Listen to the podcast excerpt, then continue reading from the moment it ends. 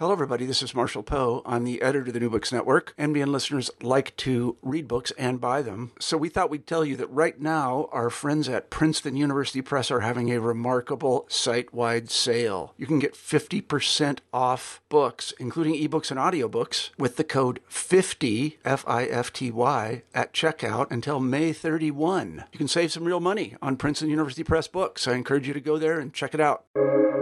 Welcome to the New Books Network. Hello, and welcome to the Mobilities and Methods series.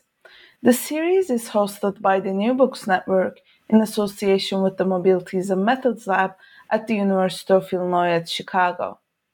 The Mobilities and Methods Lab and New Books Network partnership provides a platform for authors, readers, and their interlocutors to engage closely with questions of mobility and movement. My name is Aliza Rajan. Today, I'm joined by Alicia Elliott, lecturer in anthropology at Goldsmiths, University of London. We will be talking about her book, The Outside, Migration as Life in Morocco, recently published by Indiana University Press. Thank you very much, Doctor Elliott, for joining us today. Hello, thank you for having me. Um, so let's start with the beginnings of your work as an anthropologist. How did you come to anthropology, the anthropology of Morocco, and this book project? So I came to anthropology by chance, in the sense that I didn't really know what it was when I applied to study it, and I and then it just kind of happened, and I haven't left yet. So so really, the my story of engagement with anthropology is one of chance turning out as you know, as something that became a really important part of my life. Um, and that uh, that often is the case, I feel, also when I speak now with applicants to to university. Often, you know, the conversations I have is, you know, what is anthropology, and and the ways in which, you know, often your engage the engagement with anthropology, at least at first, is often by chance. Anyway, that's a whole other story. So the anthropology of Morocco, my my interest in Morocco and my uh, you know my engagement with the country, and I talk about this uh, in the introduction to the book too, very much comes from my own life trajectory. Um, so the the region where I grew up in Italy is a region that uh, has seen a lot of uh, migration from Morocco. And it has a, a very strong ties with uh, with Morocco because of decades of movement between the two countries of uh, uh, Moroccan migrants. And I very much grew up with uh, neighbors and family friends, and also people involved in migrant rights activism of my own parents from uh, Morocco. And so people very much involved in my in my early life that would talk about Uh, Morocco in terms of their home, and uh, would describe the ways in which, for example, their visits home in the summer when they were able to visit uh, had, a, you know, kind of shaped their experience both of Morocco but also of uh, Italy. And um, when I when I was when I decided to to work on, on Morocco for my, well, my PhD, and then other project, and then eventually this book project, it was very much um, a desire to to engage with the kinds of um, you know lives that the pe- that people that were that were part of my growing up were talking about. And so this book project very much started with me uh, returning to Morocco with, uh, you know, family, friends and neighbors and people I had met through different uh, channels in Italy, uh, who introduced me to their to their homes back in Morocco. But so that's kind of the why anthropology and Morocco became intersected in my life. But the book project is also in a in a more kind of, mm, if you will, conceptual sense, but also in a sense of what I think, or what I was trying to do with it in in anthropology and beyond, was really to try to begin to decenter the, the ways in which we think about migration. Um, and I do this, first of all, by, by positioning my ethnographic and Uh, conceptual thinking in a place of departure rather than arrival. And I'm sure we'll talk about this more later in the interview, but basically taking very seriously the work, uh, especially of Abdelmalek Sayad, uh, uh, a really prominent thinker that has really influenced my own thinking about migration. Um, Sayad was a sociologist of, of migration, uh, focused mainly on migration of between Algeria and France, but really taken as a, as an important step in, in rethinking what migration is and does, and uh, the deadly consequences of specific expectations and, and imaginations of what migration is and does uh, when they trickle down or up into, for example, policy and migration laws and regulations. Um, by by by. Tracing the ways in which migration is experienced in uh, in places uh, of departure. So that was really the impetus betwi- be, behind the book project, to try and, and rethink migration and its experience, but also it, its theorization from the perspective of places of departure, and and uh, and you know squarely positioning Uh, my thinking about migration in, in a place of departure, and tracing the, the theorizations and expectations and experiences of migration of people who live in the midst, in, in the presence of migration in a place of departure. Mm-hmm. Yeah, that's that's great to know. It's always very helpful to see, you know, how a project came to be. And I want to ask you about The Outside, um, which is in the title of your book. So you take the outside as an analytic that permeates everyday life in Morocco. And, you know, you, you use this concept rather than focusing on migration as a concept. And I'm wondering how your time during your fieldwork helped you arrive at this framework, and what does this analytical reorientation implicate for migration studies? Yes, um, my kind of decision to orient my engagement with uh, with migration and um, through the through the idea of the outside very much comes from my ethnographic experience. So my realization uh, when I was living in Morocco for my doctoral fieldwork, that yes, there are, you know, classic concepts in in Arabic and even Moroccan dialect that refer to, to migration and migrants. Uh, so, for example, the word hijra, so, you know, the, the idea of migration.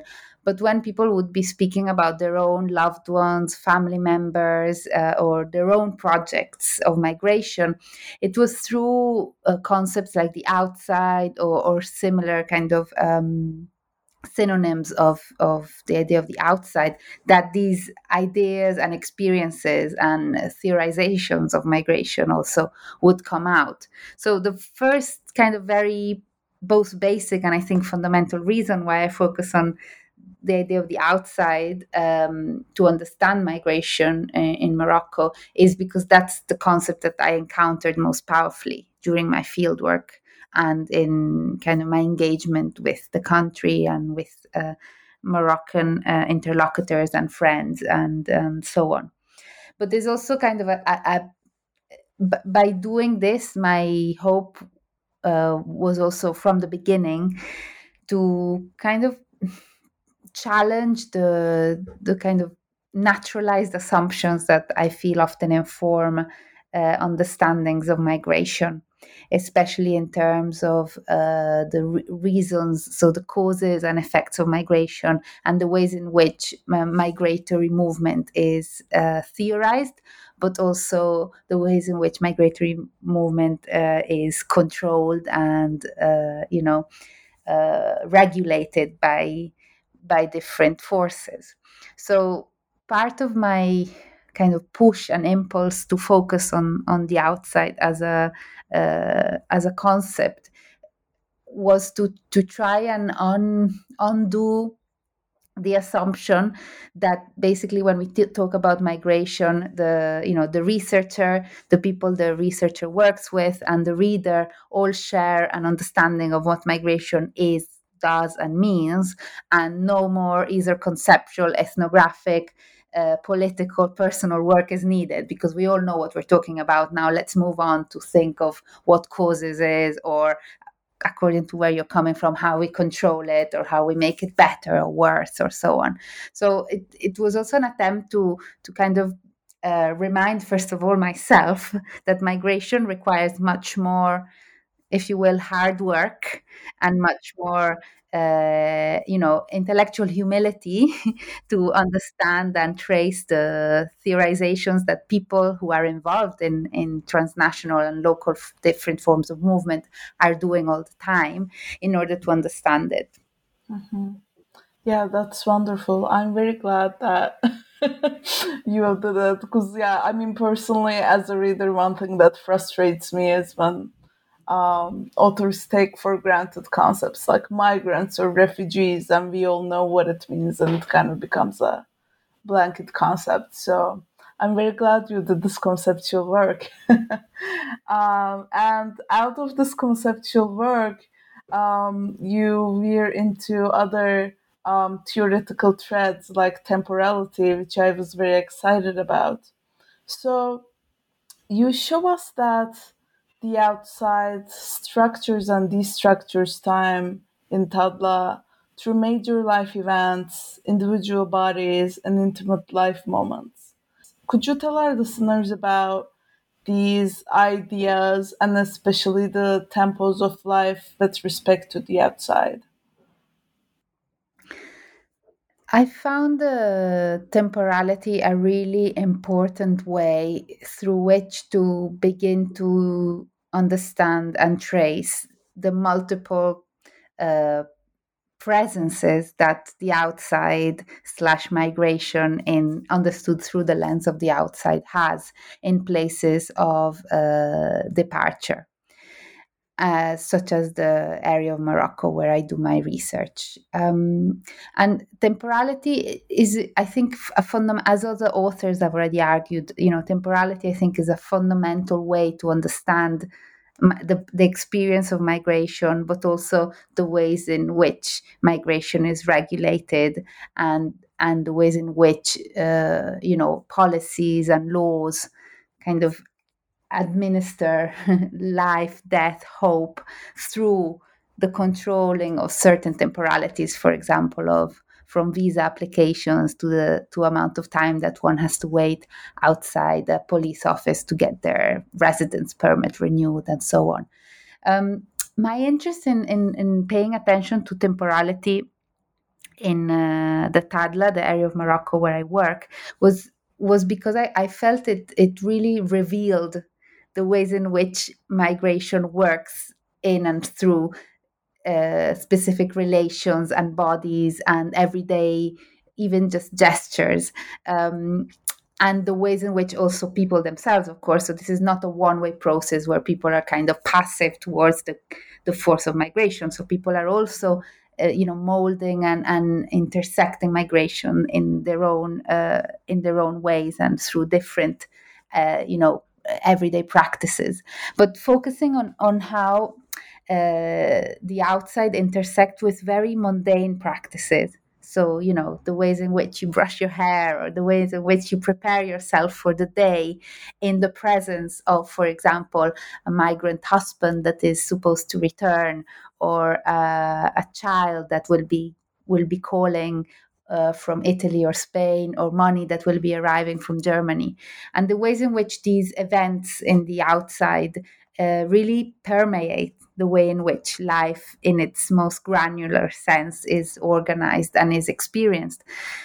So uh, tracing the ways in which uh, temporality, so both the ways in which uh, migration acquires a specific temporal texture in places of departure, uh, but also the ways in which migration intersects and and often interferes with temporalities that are expected and definitely desired to be of a specific uh, rhythm and uh, and uh, duration and so on.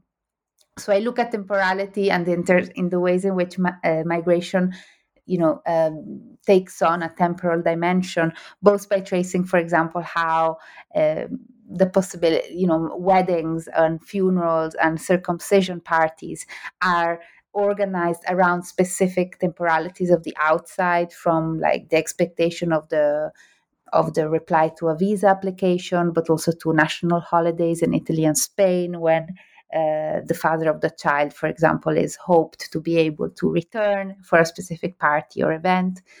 But also, as I was mentioning earlier, also in very uh, kind of small everyday gestures. And I really try throughout the book to take seriously, you know, Abu Lugod's uh, understanding of ethnographies of the particular, also in the sense of Uh, seeing ethnographies of the particular as being able to provide more and deeper understanding of quote-unquote grand events and socio-economic, socio-political uh, phenomena such as migration. So in a way, my argument is like tracing how the phenomenon of migration trickles down and intersects with the very way in which a woman may decide, you know, w- Uh, how to, to prepare herself for the day is not a kind of a quaint, sweet detail that we can just read, smile at, and move on, w- secure and safe in our own understanding of what migration is and does, but also, but actually reveals a whole different dimension and demands specific type of, of conceptual and ethnographic work in order to be re-understood in the case of migration. Mm-hmm. Yeah, that's fascinating. And also in terms of temporality, I found your work sort of um, very productive, like rather than, you know, seeing temporality as something in which people are stuck, which is often the case in works of migration, you show us mm-hmm. how it produces life, not only in, you know, spaces of arrival, but Um, spaces that people um, circulate and, you know, homes that people come back to. So I found that aspect very fascinating. Um, I want to ask you a little bit more about the outside, but I was wondering if you could tell us a little bit about Tadla, where you did your fieldwork, uh, for our listeners who might not be familiar with Morocco. Yes, of course, yes. Um, and maybe I should also mention that, um, you know, the, the whole um, idea of the work, I mean, I mentioned it a bit with your first question, is to try and kind of trace what migration looks like, what it feels, what its experience is in a place of departure. Mm-hmm. So um, my choice uh, to, to work in, in this area of Morocco, which is a rural area of Morocco, uh, of central Morocco, at the feet of the Atlas Mountains. This is an area that is today quite notorious in Morocco as a place where migrants leave for Southern Europe, especially Italy and Spain. So it's not an area of, one could say, traditional emigration, as is the north of Morocco and actually the very south of Morocco. Uh, and of course, Morocco has a very long uh, history of migration and movement, very much intertwined with a history of colonialism. Um, and so, you know, classic uh, countries of, of arrival like France and Germany and um, uh, and the Netherlands, but especially France and Spain in relation to to colonial um, history, shared colonial histories. So there are places in Morocco that are kind of classic places of, of emigration. And the area where I work, this rural area of central Morocco, the Tadla region, is a, is an area that um, from which migration started a little later than other areas of the country, and uh, it it kind of the orient migration was oriented towards uh, not the classic places of migration, as I said, France and so on, but uh, countries in Southern Europe, most like specifically Italy and Spain. And this is because migration uh, started in this region when other countries were starting to, to tighten uh, border control. And uh, countries like Italy and Spain still had a more kind of open-ended uh, immigration um, policy, or you could say they, they hadn't yet um, kind of aligned to other countries the ways in which they were uh, applying migration control. So it's a very interesting region of Morocco in the sense of thinking of how a more recent, uh, you know, uh, wave of my of emigration has actually transformed the region very quickly to become today one, as I mentioned, one of the one of the regions that is seen as the main sending area of the whole country, and Morocco being one of the main sending areas, so one of the main emigra- countries of emigration in the world, makes also this region one of the main emigration regions uh, of the world. Yeah, thank you for um, providing this background uh, for our listeners. And my next question is about storytelling and knowledge. So in the book, you show us that knowledge about the outside is produced through stories and storytelling, but also through haziness about the lives of loved ones living in the outside. So what does the juxtaposition of these forms of knowing tell us about how migration shapes life in Tadla? Yes, thank you for this question. It's a really important one, and one that um, I've, uh, you know, I've, I've tried to explore in the book um, in a way that takes seriously storytelling and story sharing as a as a really important form of the production of knowledge. Um, I'm very much influenced, as is the whole book as a whole, by the work of Abdelmalek Sayad um, and his his work on, on Algerian migration to France. And he has a big discussion of the ways in which uh, knowledge about migration is created collectively between uh, migrants, so people who have left, and their neighbors and, and family members who, who are non-migrants.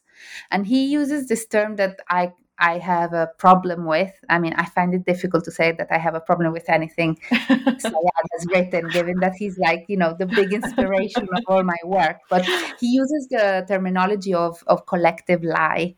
And while the language of lying, I don't think is helpful in the context I'm working with, mm-hmm. the idea of collectivity and the ways in which, you know, knowledge about, for example, what lies at the other side of the Mediterranean Sea is uh, is never absolute and is always relational and is generated by the intersection of the experiences of migrants, for example, visiting home in the summer months when possible, and also the expectations of uh, their friends and relatives and neighbors, and the ways in which knowledge about uh, a migration, or about, you know, Italy, for example, in the case of my work, or France in the case of Sayad's work, is not necessarily uh, something that, you know, migrants bring back and, and relate in kind of a, a, a, a in a kind of nearly kind of, you know, news report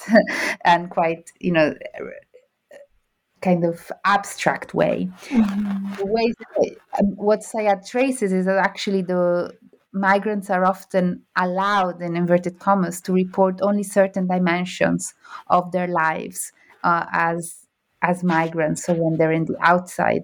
And not only are they allowed, but they're also often willing only to report certain dimensions of that life, because the expectations of people around them is to recount those sides of the story.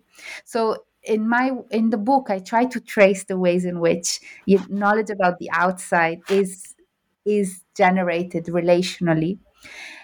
And I also try to trace, as, as you pick up in your question, the intersection of having incredibly precise knowledge.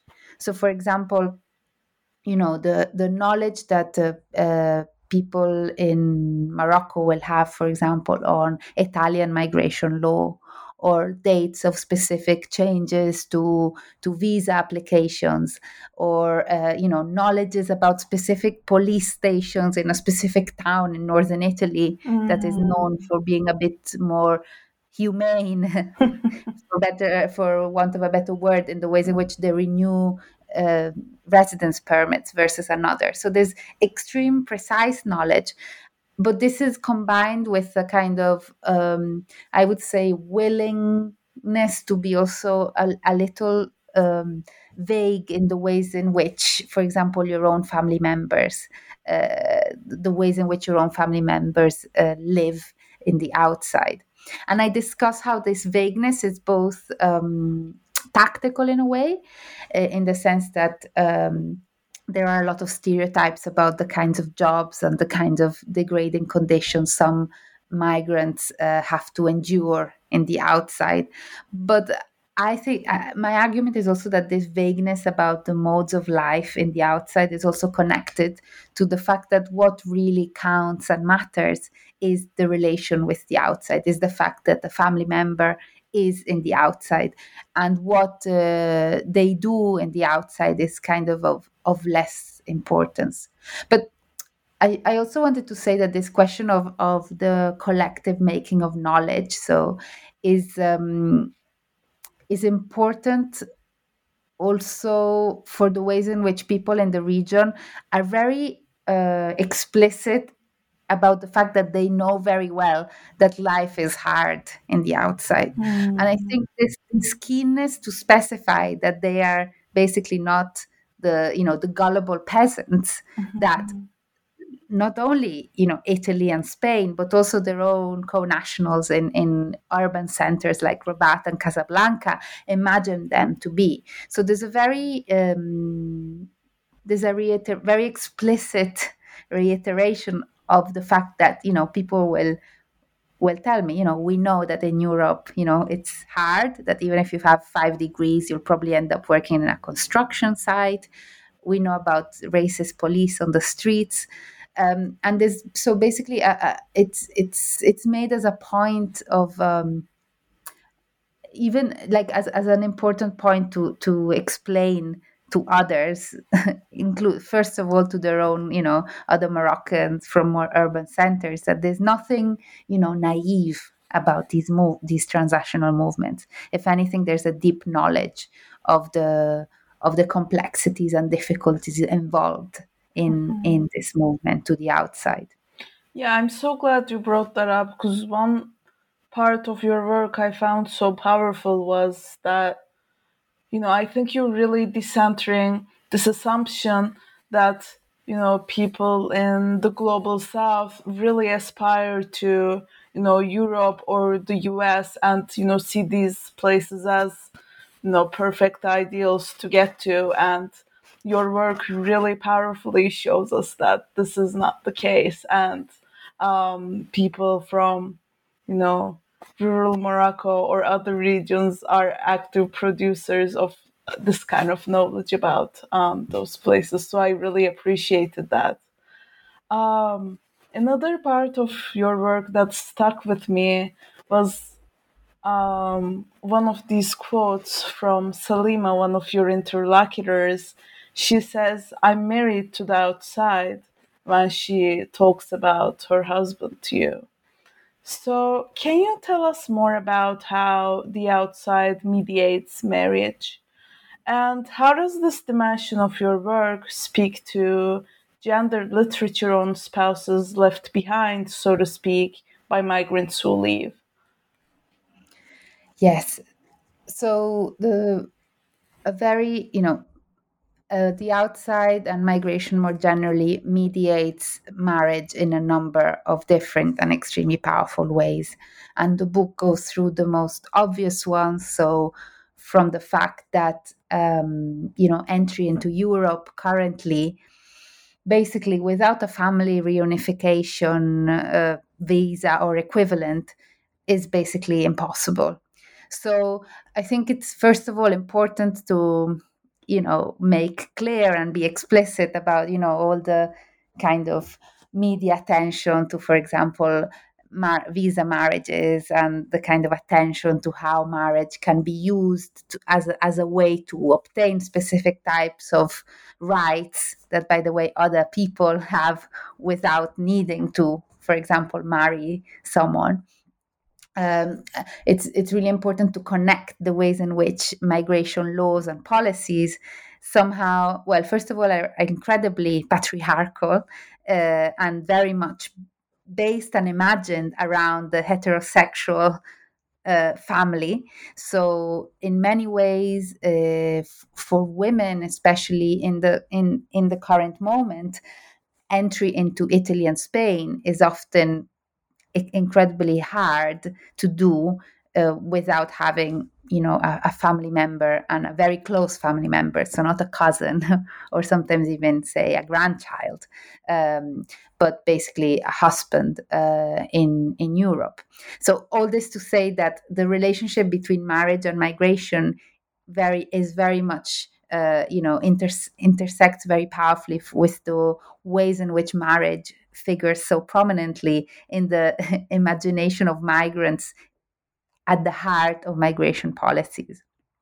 But the ways in which you see the effects of this in uh, in the Tadla is um, is at different levels. So I, I trace both the ways in which uh, migrant uh, men uh, are are considered kind of uh, generally kind of a good marriage match, for the kinds of possibilities that they open for the outside. But I also try, a bit like how you picked up really well, and you put it much better than I do, I think, you know, my attempt to both tracing, for example, you know, the importance of the outside in people's lives, but also tracing how this outside is is co-produced by by uh, local ideas and is not kind of a, this overwhelming force that kind of crushes. If anything, it's it's kind of it emerges from the theorizations and experiences of the people themselves. Mm. Now, this is the same case with marriage.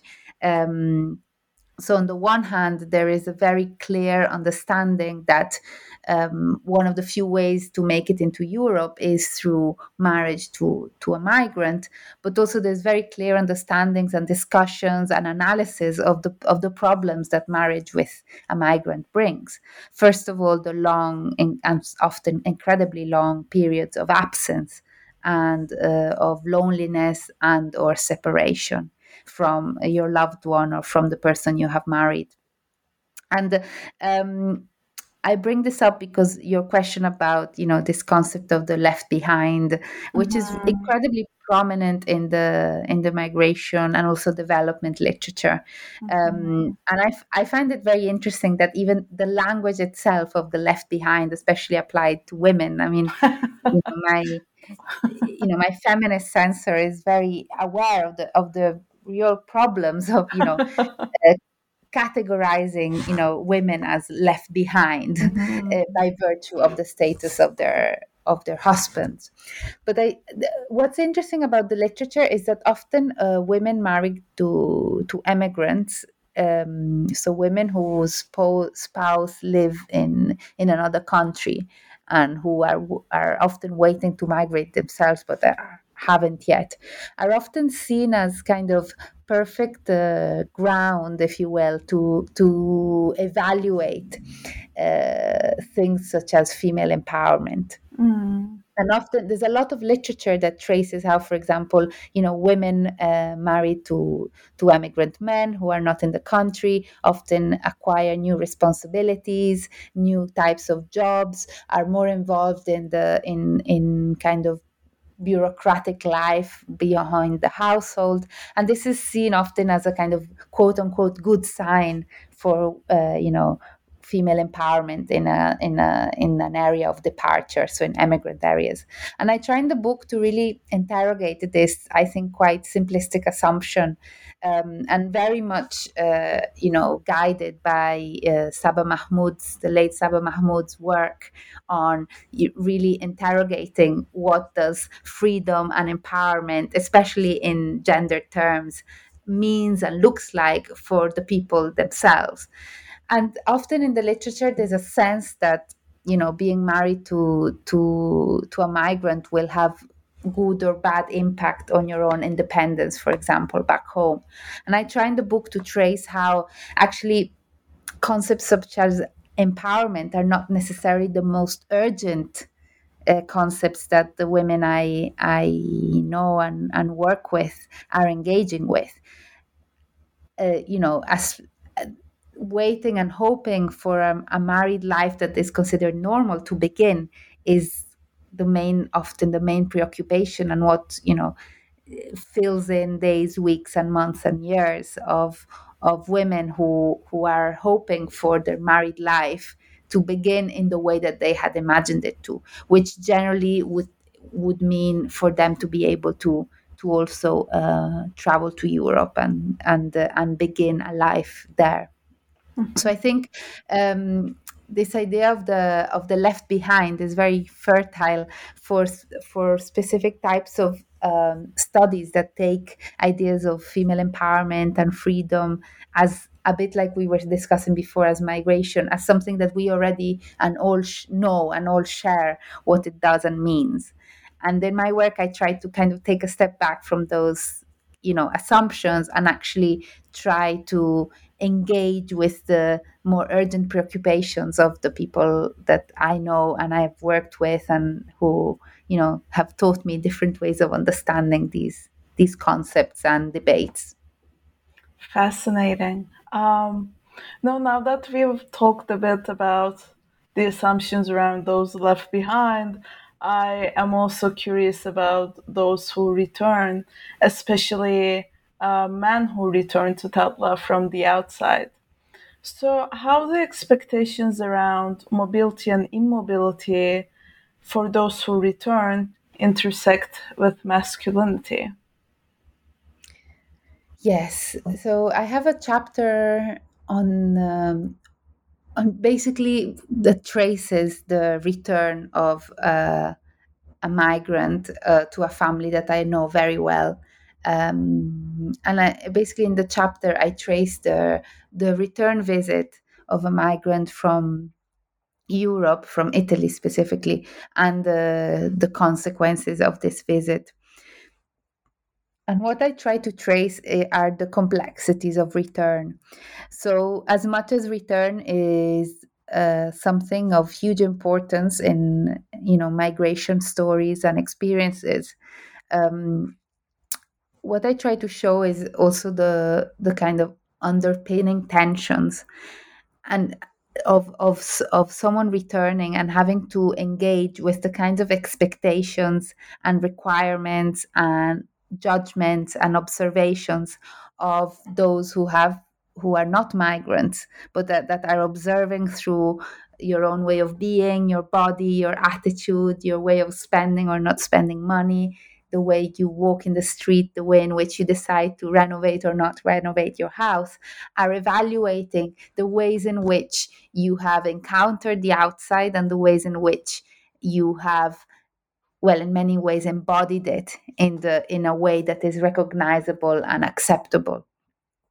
And this very and I trace especially how these evaluations um, blend and kind of shape and and um, very much with conceptions and expectations around gender, and the ways in which, um, especially expect, expectations around masculinity and the ways in which Uh, those who ident- are identified and identify themselves as men are expected to to be, and the ways in which once you have also become a migrant, these expectations of you as a man become coupled with expectations of you as a migrant, coupled in such a powerful way that if, as in the case I trace in my book, if once you return, you're not able to, I suppose, uh, deliver or provide the kinds of behaviors and gestures and actions that people expect of you as a migrant. There are all their understanding of you also become the understanding of you as a as a gendered subject comes also under scrutiny, and it's it's it's an attempt also to address the kind of very difficult, some would argue nearly impossible situation in which migrants find themselves when they return home, and and also to suggest that sometimes leaving regularly for the outside becomes a way to also maintain good relations with, if you will, the inside or or or your or your home. Mm-hmm. Absolutely. Um, no, now that we discussed mobility and your contributions to the migration literature, I want to turn to your methodology, um, which is, you know, very closely related to how you came to these innovations. So instead of focusing on those on the move to understand mobility across borders, you focus on those who stay put. And can you speak to how this focus contributes to methodologies of migration and to ethnographic methods more broadly? As I say at the at the beginning of uh, this conversation, um, my work is is very much influenced and kind of inspired by the work of Abdelmalek Sayad, Um, an Al- Algerian sociologist of migration, that really puts at the heart of his work and insists through the in, you know, incredible number of publications he produced throughout his life of the importance of seeing, uh, you know, migration as a, what he says in a very, one could say, anthropological way, a total social fact. So something that mm. permeates all aspects of life. Mm. And he, he makes this argument to to present and, if you will, rehumanize in the kind of literature and scholarly debates that he is engaging with in his time, the the migrant, especially the North African migrant in France. But one of the most powerful, both simple and powerful ways in which he makes this argument of migration as a total social fact is by arguing that an immigrant is always also an emigrant. So, and he, he argues that if we do not understand migration as something that has an origin, both historical, so for example, in the case of Algeria, but also Morocco, with deep colonial roots, for example, uh, we we miss a whole chunk of the picture, not only of migra- both of migration as a phenomenon, as a socioeconomic, cultural phenomenon, but also as the as the the migrant, him or her or themselves. So, so what he suggests is that if we we need to see migration as a total social fact, and one of the most important ways to do that is to uh, consider places of departure and not only places of arrival. And what I take from his work that is really important is, you know, you ask about methodology. He, one of his central points is that that shifting our understanding to include in our theorization of migration also places of departure is not just, quote unquote, a methodological move. I say quote unquote unjust because, of course, for me, method is theory, so it's one and mm. the same. But, but the argument he's making that it's not just like, say, we learn, we have more information about migration, but we are actually, you know, decentering the the very understanding of what migration is. Mm-hmm. And we're also therefore interrogating dominant understandings of of migration, because by By including methodologically places of departure, we are also then requiring a, re- a rewiring mm-hmm. of our, you know, naturalized assumptions of what migration is and does. And, uh, you know, Sayad and, of course, others argue that, for example, migration studies and the theorizations of migration, but also the policy thinking around migration is generally, if not always, made from the point of view of country of so-called uh, arrival. So, you know, what are called in the literature receiving countries.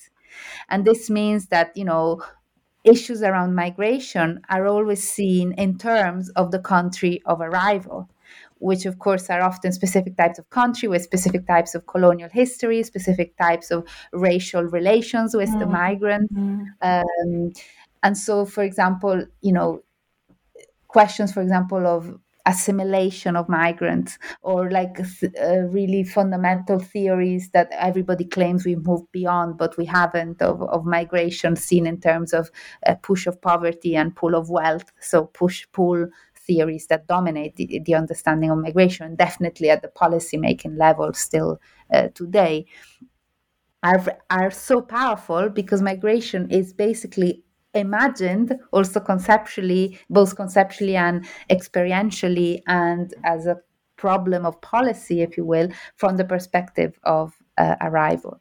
So for me, it was very important to decenter this approach to migration. And uh, and the most powerful way that I know how to do decentering, uh, because of my training as an anthropologist, is through ethnography.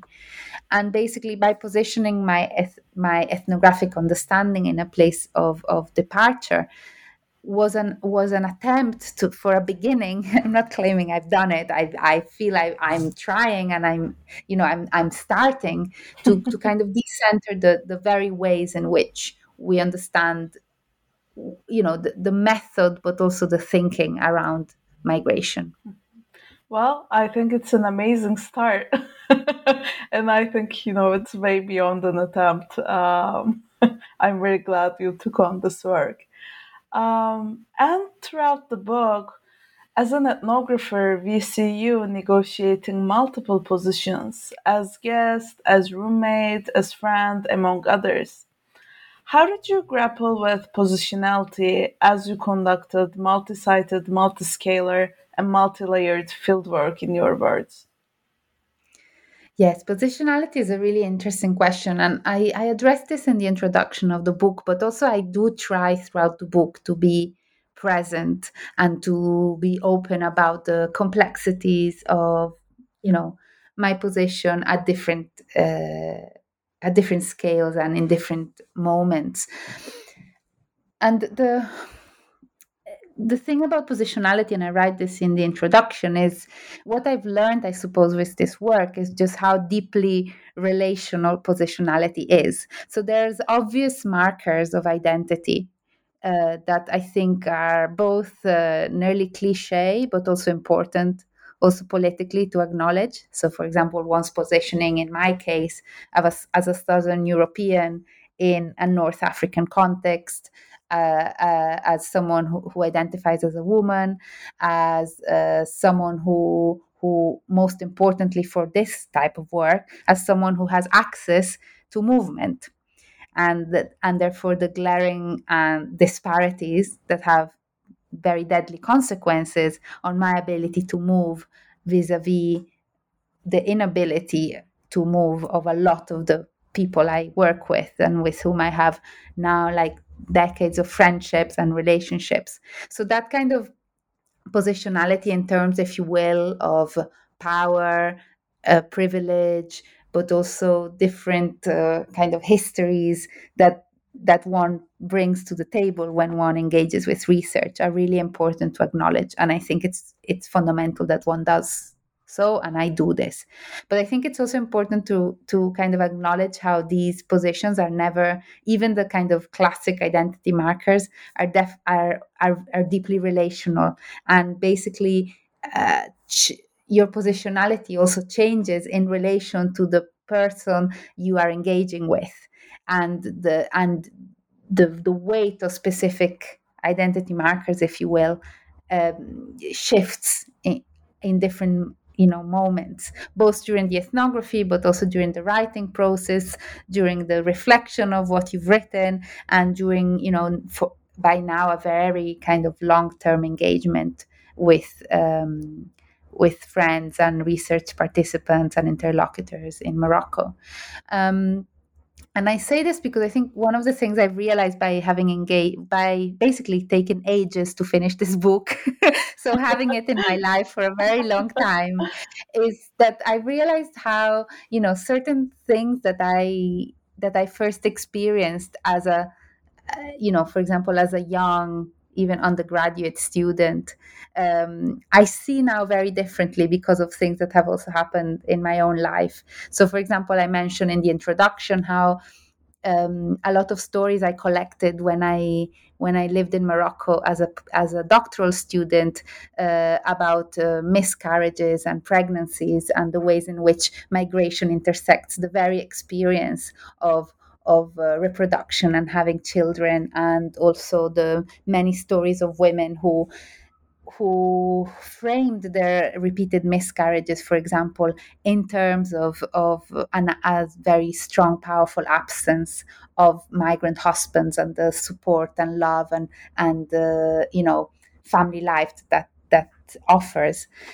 The, my understanding of these kinds of um, experiences, for example, really shifted actually while I was already in the process of writing the book, when I myself had two miscarriages. And I started looking back at these interviews that I had collected, some of them nearly, nearly a decade previously, because this is a very long-term work. And I started seeing how my positioning, if you will, going back to your question of positionality towards these stories and the effects they had also physically, if you will, in rereading them in light of my experience, was had developed. Now, this is not to say that because I also experienced, you know, pregnancy and loss, um, my understanding is, if you will, better or more, you know, conclusive than than my understanding when I first started this project. It's um, And I have, I do actually have a problem in the idea that shared experience alone, taking away, you know, for example, the different forms of uh, experience, privil- privilege, racial hierarchies, and so on, um, access to movement is is problematic. Um, but at the same time, it's just it's it's an attempt to explain how I've un- I'm underst- I understand positionality as something that is never fixed, and something that is both relational and also that develops and transforms and changes through time, also through the I think through the critical rethinking of your own work as an anthropologist. Sorry, that was a very long answer to a short question. No, this was an amazing answer, and thank you very much for, you know, not only giving us a lot to think with in terms of positionality, but also sharing um, sharing a bit of you with us. Um, my last question is about what is next for you. What are some new projects, questions, issues uh, that you're grappling with right now, if you have been able to, with the pandemic? I think, um, I mean, this is a really important question. And uh, if if I have to be honest about my, my answer, is my hope is to take like a deep breath and kind of to take time to, you know, regroup and rethink. The book was just uh, published last last month, and as I mentioned, it was a, it's a very it's a, it's a project that has been in my life uh, for a very long time. And I think often in academia we we don't feel we're really allowed to say that we need some rest and we need some time and we need some the, the right to move slowly. And often I think there's this pressure, and, I, and I'm sure, you know, one feels it at all stages of encounter with academic life, that, you know, this pressure to do a project, but but also to think what, what comes next. Um, so on the one hand, my, my plan is to take some time to to to think and to, to kind of allow myself to to do some slow thinking. Uh, on the other hand, of course, you mentioned the pandemic, so many things have happened in uh, in my own life and in the lives of people who with whom I have become incredibly connected because of anthropology and because of my work. And uh, one one uh, thing that I've um, I've been thinking about a lot, and and is probably going to be the next, you know, project that I want to work with uh, collaboratively with, with others, is to to to trace the experience of, of lockdown in uh, especially in Italy and Morocco, which are the two countries where I have uh, you know the most connections with, in the in the context of migration.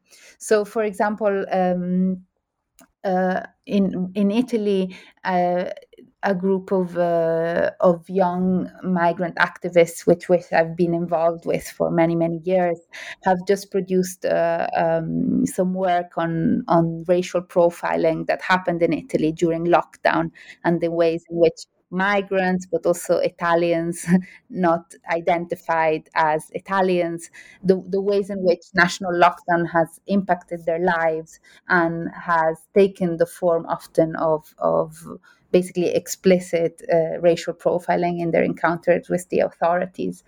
And also on the other side, a lot of my of, of uh, long-term friends, uh, we've been sharing experiences of lockdown. And in Morocco, there was, I, I wrote this down because I always get the name, this, uh, there's been a state of health emergency in Morocco that was declared in March twenty twenty and has been already renewed thirteen times.